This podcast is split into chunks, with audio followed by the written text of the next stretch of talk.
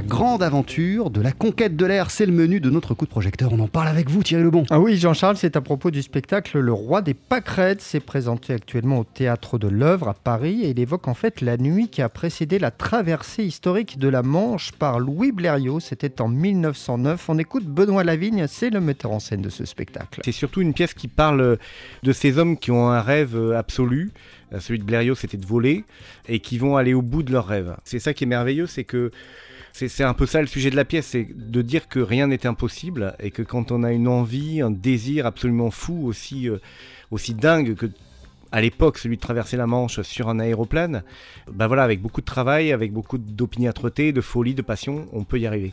Et c'est ce que nous montre la pièce. Il faut savoir que Blériot, par exemple, ne savait pas nager.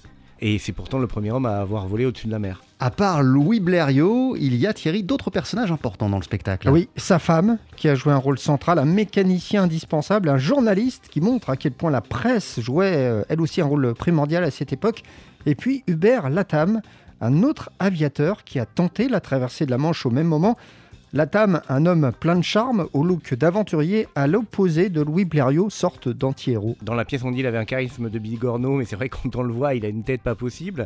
Mais c'était quelqu'un d'opiniâtre qui a consacré vraiment toute sa passion et toute sa vie, qui avait fait fortune dans les, les phares automobiles et qui a consacré tout son argent à essayer de construire des avions.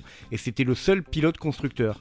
Il construisait ses avions, il tombait, euh, il se scratchait, il recommençait, il se scratchait, il recommençait, etc. etc. jusqu'à ce qu'il fasse ce Blériot 11, où quelques jours avant encore, il avait été brûlé à la cheville euh, sur un meeting.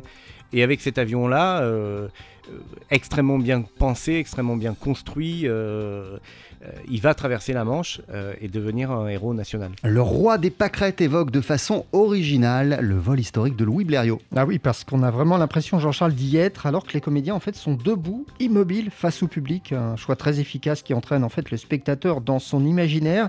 Un vol précédé, comme je le disais, d'une sorte de huis clos, puisque le décor est une chambre d'hôtel où les personnages se croisent avec beaucoup de rythme. On avait envie de créer une effervescence, enfin de sentir l'effervescence de cette époque-là où tout était possible, imaginable, et vraiment les hommes étaient en, création permanente, les hommes et les femmes étaient en création permanente.